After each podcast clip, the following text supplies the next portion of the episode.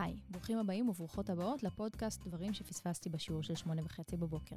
בכל פרק נציג כאן תיאוריה, אנקדוטה או סיפור שאולי פספסתם. והפעם, איך צפייה בטלוויזיה מעצבת תודעה. תכנים אלימים שולטים בטלוויזיה ובקולנוע כבר עשרות שנים. זה לא חדש. אבל עם עלייתן של סדרות כמו משחקי הכס ומשחקי הדיונון, כדאי לשאול את עצמנו את השאלה החשובה. איך הצפייה בטלוויזיה מעצבת את תפיסת המציאות שלנו? יש לזה כמה תשובות. תיאוריית הקלטיביישן, שפותחה על ידי ג'ורג' גרבנר, טוענת כי ככל שאנשים מבלים יותר זמן בצפייה בטלוויזיה, כך גדל הסיכוי שתפיסות המציאות שלהם ישקפו את מה שהם רואים על המסך. לטענתו, אדם שמבלה זמן רב בצפייה בטלוויזיה, נחשף לכמויות גדולות של אלימות ותיאורים הקשורים לפשע, כך שהוא מתחיל לראות את העולם כאלים יותר ונשלט יותר על ידי מניעים פליליים, מאשר שהוא באמת. בנוסף, גרבנר טוען שמשום שהאלימות בטלוויזיה כל כך נפוצה ומבוצעת על ידי דמויות רבות בהקשרים מוסריים, היא עשויה אפילו להיתפס כהתנהגות מקובלת במצבים מסוימים.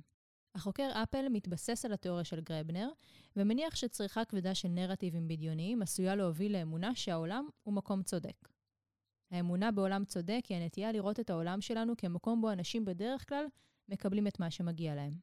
זו האמונה כי דברים טובים נוטים לקרות לאנשים טובים, ודברים רעים לאנשים רעים. סך הכל הגיוני.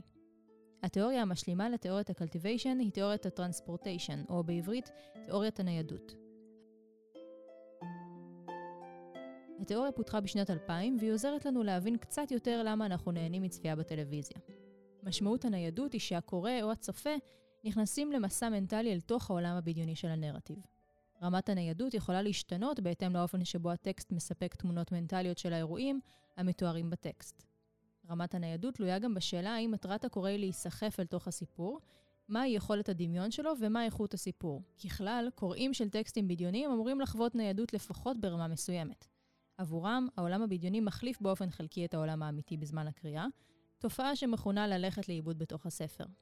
כמו הפעם ההיא שקראתם הארי פוטר וחשבתם שאתם קוסמים. wizard, אתם לא, אבל רק לכאורה. התיאוריה נבחנה בהקשרים של השפעה על עמדות, כאשר צופים שחוו ניידות הציגו אמונות ודעות ששיקפו יותר את התכנים שצפו בהם, מאשר אנשים שלא חוו ניידות. הניידות עשויה להוביל אותנו לעולמות סיפורים מפחידים או עצובים, שמאפשרים לנו לגלות את הגבולות שלנו והיכולת לסבול רגשות לא נעימים כמו פחד, עצבות וזעם, כשהם מציעים חוויה חוץ-גופית של אותן התחושות.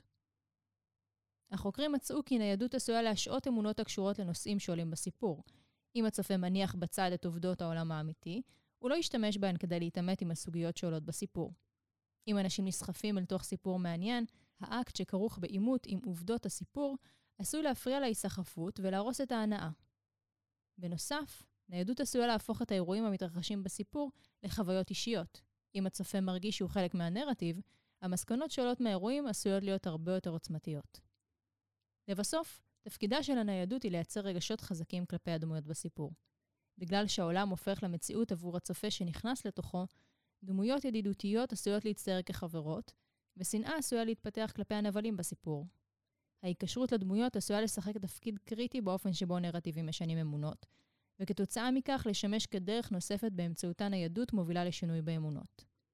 טענתם של החוקרים משלבת עם התיאוריה הראשונה שדיברנו עליה, ה-cultivation. לפיה ככל שאנשים יצפו יותר בטלוויזיה, כך גדל הסיכוי שיפתחו ערכים, גישות, אמונות ותפיסות שעולות בקנה אחד עם העולם שמוצג בטלוויזיה.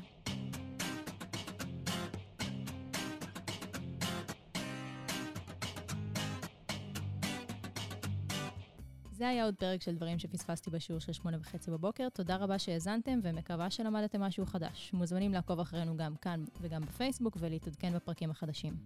אני מיכל פורת. להתראות בפרק הבא.